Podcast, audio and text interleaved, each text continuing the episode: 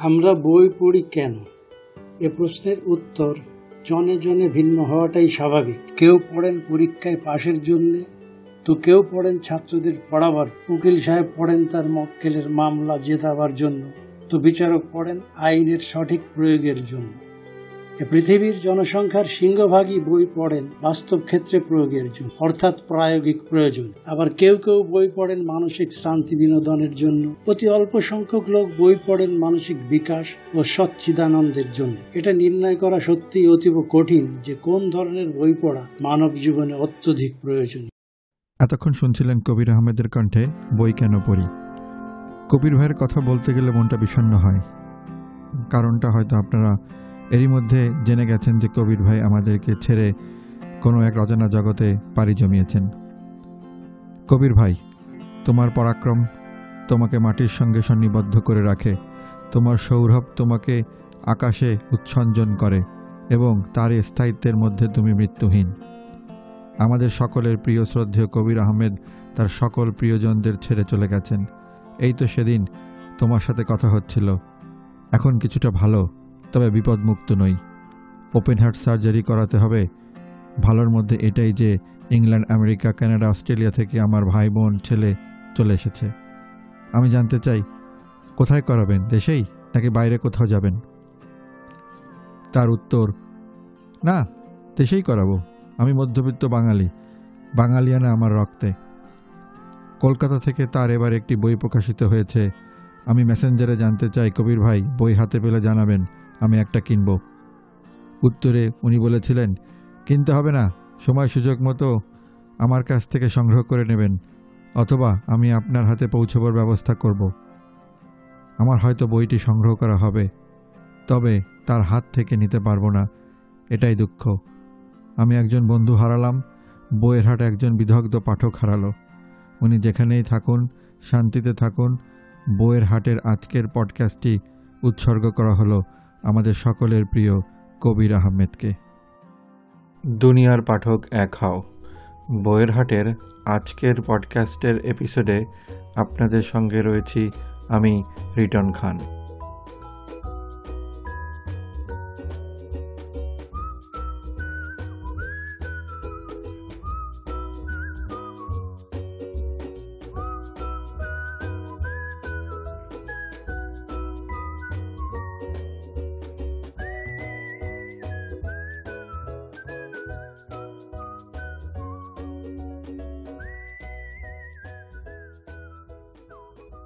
জীবন মনন পাল্টে দেওয়া একশো উপন্যাস নিয়ে বিবিসির একটি রিপোর্ট পড়ছেন ফারজানা শাওন। বিবিসির তরফ থেকে কয়েকজন খ্যাতিমান সাহিত্যিক সমালোচককে অনুরোধ করা হয়েছিল, ইংরেজি ভাষায় লেখা এমন একশোটি উপন্যাস নির্বাচন করতে, যা পাল্টে দিয়েছে তাদের জীবন, যা পাল্টে দিয়েছে বিশ্বজোড়া পাঠকের মনন।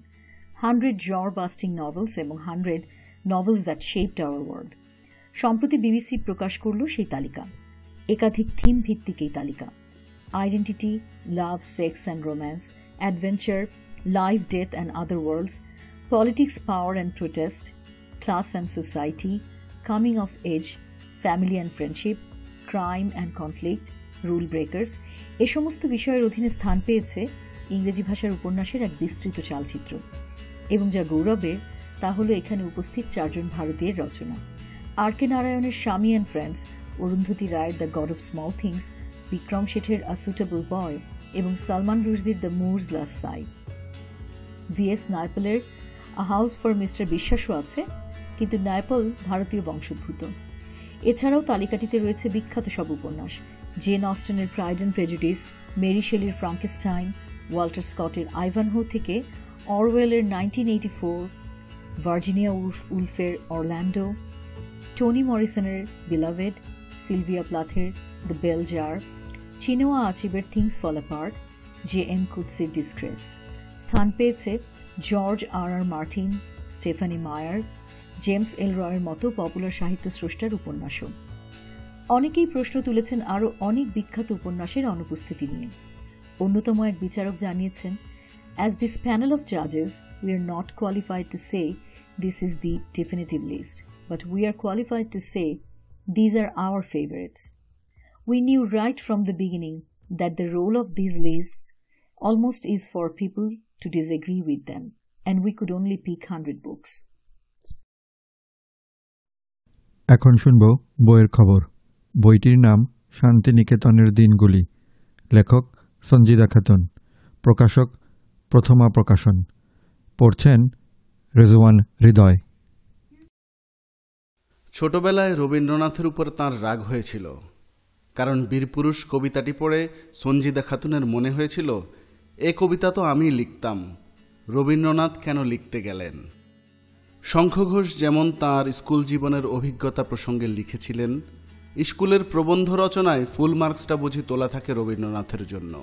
প্রখ্যাত সংগীত শিল্পী সঞ্জিদা খাতুনের শান্তিনিকেতন অভিজ্ঞতায় জড়িয়ে আছে কত গুণী মানুষের ঘটনা কত সাঙ্গীতিক স্মৃতি। যেসব কথা সুখপাঠ্য গদ্যে সাজিয়েছেন লেখক, যা তার গীত রবীন্দ্র গানের মতোই সুন্দর। সহজ, কঠিন, ছন্দে, দ্বন্দ্বে বইতেও সঞ্জিদা খাতুন লিখেছিলেন শান্তিনিকেতনের নানা স্মৃতির কথা। সে গ্রন্থে উল্লেখ করেছিলেন, শান্তিনিকেতন থেকে ভুবনেশ্বর আর পুরীতে এক্সকারশনের সময়ে সঞ্জিদার নাম নিতে হয় সংযুক্তা। শান্তিনিকেতনের দিনগুলিতেও তিনি স্থান নামের উল্লেখ না করে ঘটনাটির কথা লিখেছেন।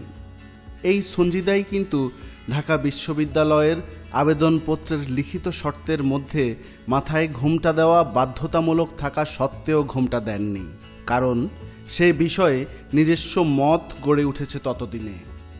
গুণীজনের প্রতি শ্রদ্ধায় লেখক অকুণ্ঠ।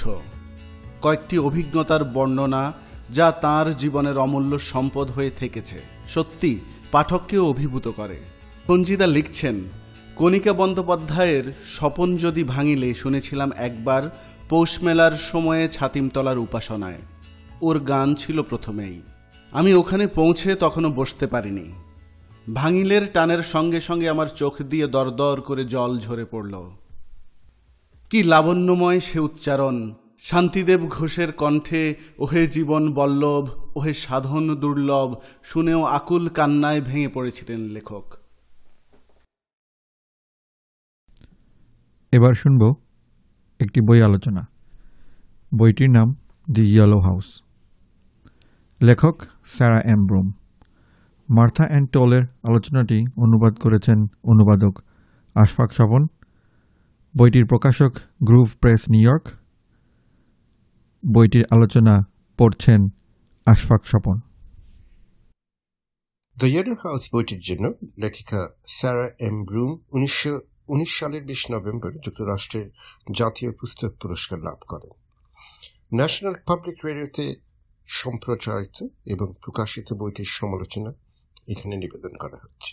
হলুদ বাড়ি, স্থান, স্মৃতি ও আত্মোপলব্ধির যোগসূত্র স্থাপন করে লিখেছেন মার্থা অ্যান্ড টোল প্রকাশের সময় তেরো আগস্ট দুই হাজার উনিশ ন্যাশনাল পাবলিক রেডিও অনুবাদ আশফাক স্বপন মূল রচনা The Yellow House connects place, memory, and self-knowledge by Martha Ann Toll. আলোচিত বই The Yellow House by Sarah M. Broom, hardcover, 376 pages.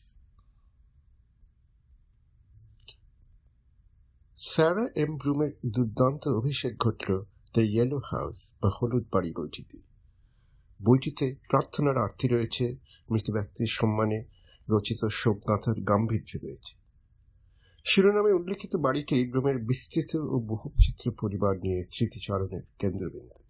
আরও যেটা উল্লেখযোগ্য, সেটা হলো আমেরিকা কীভাবে আফ্রিকান আমেরিকানদের স্বার্থ রক্ষায় ব্যর্থ হয়েছে এবং আজও ব্যর্থ এই বাড়িটি যেন সেটার একটি প্রতীক। মা আইভরি মেয়ে এর বারোটি সন্তানের মধ্যে ব্লুম সবচাইতে ছোট। উনিশ বছর বয়সে বিধবা হবার পর আইভরি মেয়ে তার জীবনের সঞ্চয় দিয়ে পূর্ব নিউ অর্লিয়েন্সে একটি ছোট্ট সাদামাটা বাড়ি ক্রয় করে। টেক্সাসের ক্রোড়পতিরা তাদের বিশাল বিশাল উন্নয়ন প্রকল্প এবং তার চাইতেও বিশাল আস্ফালন নিয়ে এই জায়গাটাতে আসবার আগে এই এলাকাটিকে যে ঠিক কি নামে ডাকা হয় সেটা কেউ জানত না। তবে লেখকের ভাষায় নাম না দেওয়াটাও এক ধরনের নামকরণ। বাড়ি ক্রয় না করতেই, করতে না করতেই বাড়িটা পেছন দিকে মাটিতে ডুবে যেতে আরম্ভ করে। কারণ জায়গাটা আগে সাইপ্রেস গাছের ডুব আছে। লেখকের ভাষায় গাছ অথবা তিনজন মানুষের ওজন বহন করার জন্য জমিটা বড়ই দুর্বল। কয়েক বছরের মধ্যে আইভরি মেয়ে সাইমন ব্রুম নামে তার চাইতে বয়সে উনিশ বছরের বড় এক ব্যক্তিকে বিয়ে করে। বিয়ের আগে তাদের যার যার নিজেদের সন্তান ছিল বিয়ের পর তাদের আরও সন্তান হয়। বিয়ের পর পর ভয়াবহ ঘূর্ণিঝড়ে জলাশয় রক্ষাকারী বাঁধ ভেঙে যায়। প্রায় সত্তর হাজার মানুষ গৃহহীন হয়, শত শত মানুষ বাড়ির ছাদে জলবন্দী হয়। এটি ঘূর্ণিঝড় বেটসি। কাটরিনা ঘূর্ণিঝড়ে চল্লিশ বছর আগে এই ঘূর্ণিঝড় নিউ অর্ডিন্সে এই একই রকম প্রলয়নকারী আঘাত হয়। সাইমন পরিশ্রমী ছিলেন। হলুদ বাড়ির নানান সংস্কারে নিবেদিত ছিলেন, তবে কাজ শেষ করতে পারেননি। লেখিকা ব্রুম যখন শিশু, তিনি অকস্মাৎ মৃত্যুবরণ করেন। ফলে লেখিকার পিতৃস্থিতির ভাণ্ডারে কিছুই জমা নেই। আইভরি মেয়ের দ্বিতীয়বার বিধবা হলেন এবার একা বারোটি সন্তানের লালনের দায়িত্ব নয়। সেই সাথে হলুদ বাড়ি, যাকে তার ত্রয়োদশ সন্তান বলা চলে। ব্রুমের গদ্য স্মৃতির বিরহে কাতর। লেখিকা তার জন্মের আগে বাবা মায়ের জীবন চিত্র তুলে ধরেন। আর তুলে ধরেন কাট্রিনা ঘূর্ণিঝড়ে জলের উত্থান ও পতন, যাকে তিনি জল বলে অভিহিত করেন। কাট্রিনা সব কিছু কেড়ে নেয়। ব্রুমকে অনেক আদর ও যত্নে মানুষ করেন তার মা, সঙ্গে খুনসুটি আর মমতায় ভরা বড় ভাই বোন এবং নানি। হলুদ বাড়িটি তার স্বরূপ নির্ণয় করেছে, আবার হলুদ বাড়িটি সেই পরিচয়কে সীমায়িত করেছে। তার বেড়ে ওঠার সাথে সাথে বাড়িটি ক্রমশ ধ্বংসের মুখোমুখি হয়, যদিও আইভরি মেয়ে একসাথে একাধিক জায়গায় কাজ করে সংসার সামাল দেবার পরও বাড়ি ঝকঝকে পরিষ্কার রাখতেন শত চেষ্টা সত্ত্বেও তিনি বাড়ির নানা স্থানে অবক্ষয়, ইঁদুর, পোকামাকড় ও বৃষ্টির সাথে যুদ্ধে এড়িয়ে উঠতে পারেন। আইভরি মেয়ে একটা কথা বলতেন, যার সত্যতা চিরকাল, জানো তো, এই বাড়িটা অন্য লোকের জন্য খুব একটা আরামদায়ক না। লেখকের ভাষায়, মর্মবিদারক বাস্তব হলো এই, হয়তো আমরা এই সত্যটি আবিষ্কার করেছি যে মানুষকে বাড়িতে আসার আমন্ত্রণ না জানিয়ে আমরা আমাদের নিজেদের স্বভাবের বিরুদ্ধে চালন করছি। এর কারণ হলো লজ্জা, গ্লান। ব্রুমের সাত জাগে এই সব কিছু পেছনে ফেলে চলে যাবার তাকে বড় নগরীর, বড় রাস্তা, বিশ্ববিদ্যালয়, সাংবাদিকতায় উচ্চশিক্ষা হাতছানি দেয়। তিনি নিউ ইয়র্কের কৃষ্ণাঙ্গ অধ্যুষিত হারলেমে আসেন ও ম্যাগাজিনে চাকরি আফ্রিকার বুরুন্ডিতে যান। সেখানে বিপদসংকুল পরিবেশে সেই স্থানের মানুষের সামনে আয়না তুলে ধরেন। সেটা তাকে আবার নিউ অর্লিন্সের দিকে দৃষ্টি ফেরাতে বাধ্য করে। যখন কাটরিনা ঘূর্ণিঝড় আঘাত হানি তখন বাইরে। তার ভাষায়, আমার অনুপস্থিতি, আমি যে শারীরিকভাবে সেখানে উপস্থিত ছিলাম না, এই বিষয়টি খুব সূক্ষ্ম অনুভূতির মধ্যে দিয়ে আমার মনে হানা দিতে লাগল। আজ বুঝতে পারি সেই অনুভূতিটা ব্যর্থতা। তার পরিবারের মর্মন্তুদ ক্ষতি করে ঘূর্ণিঝড়। পরিবারের বিভিন্ন সদস্য ও তাদের ছেলেমেয়েরা ক্যালিফোর্নিয়া, টেক্সাস ও অন্যান্য জায়গায় ছিটকে পড়ে। সেখানে ছাদের থেকে পরিত্রাণের রোমহর্ষক কাহিনীও রয়েছে। লেখিকা সেসব বৃত্তান্ত দিয়েছে কাটরিনার মরণ ছবলের পর কোনো রকম আগাম বিজ্ঞপ্তি ছাড়াই জঞ্জাল পরিষ্কারের ট্রাক এসে হলুদ বাড়িটি সমূলে তুলে নিয়ে যায় লেখকের ভাষায়, এই বাড়িটির ভেতরে আমার বাবা ছিল তার সত্তা এখানে রক্ষিত ছিল। এই বাড়িটিতে তার নানান চিহ্ন রয়েছে। যতদিন বাড়িটি ছিল, এই চিহ্নগুলো ছিল। বাবা পুরোপুরি চলে যাননি। এবার হঠাৎ করে তিনি চলে গেল ব্রুম নিউ অর্লিন্স ফিরে আসে। তিনি নিউ অর্লিন্সের মেয়র রে নেগিনের দফতরে গণযোগাযোগের একটি চাকরি নেন। তিনি তার আদরের ভাই কার্লের সাথে সময় কাটান। কার্ল নাসার বাগানে কাজ করেন। প্রতি রাতে ফিরে এসে যেই স্থানে হলুদ বাড়িটি ছিল, সেই খালি জমিটি পাহারা দেন।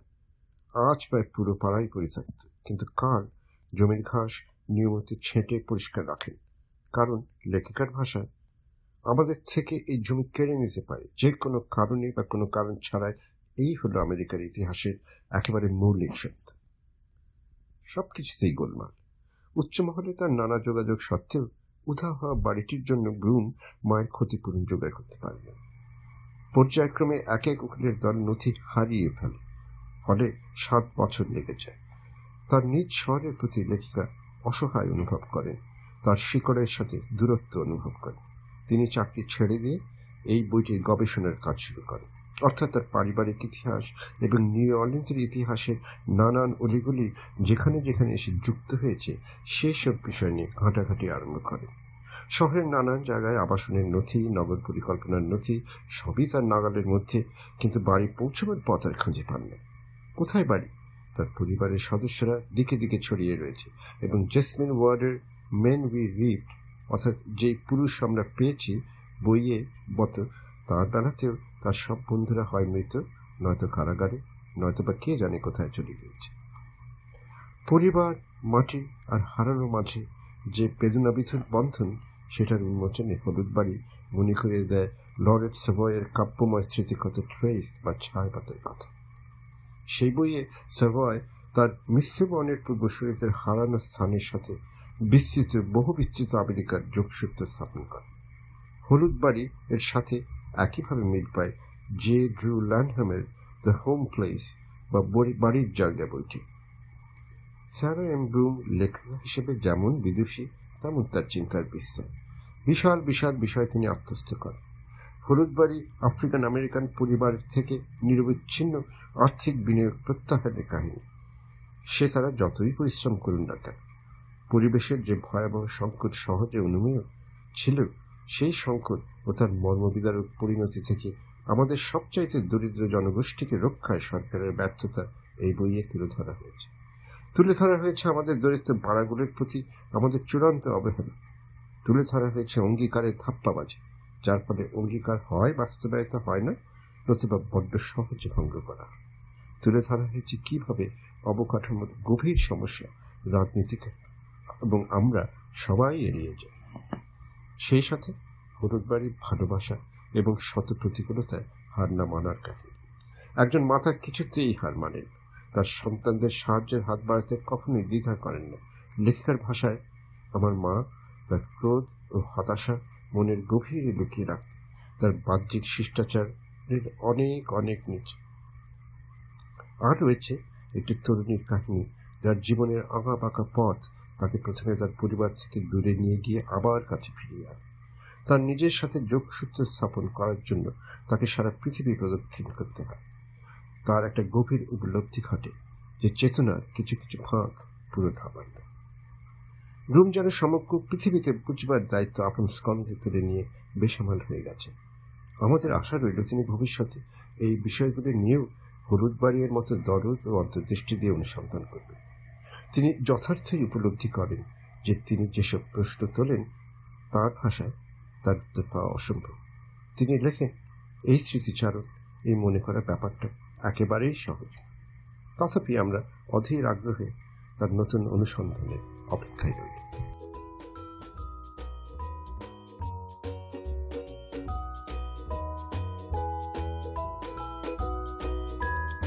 শ্রোতা বন্ধুরা, এতক্ষণ শুনছিলেন বইয়ের হাটের পডকাস্ট আপনাদের মতামত আমাদের উৎসাহিত করবে, কেমন লাগল জানাবেন। আমাদের পডকাস্টে অংশগ্রহণ করতে চাইলে যোগাযোগ করুন পডকাস্ট অ্যাট বইয়ের হাট ডট কম এই ঠিকানায়। আবার কথা হবে আগামী সপ্তাহে। নিজে বই পড়ুন এবং অন্যকে বই পাঠে উৎসাহিত করুন। ধন্যবাদ।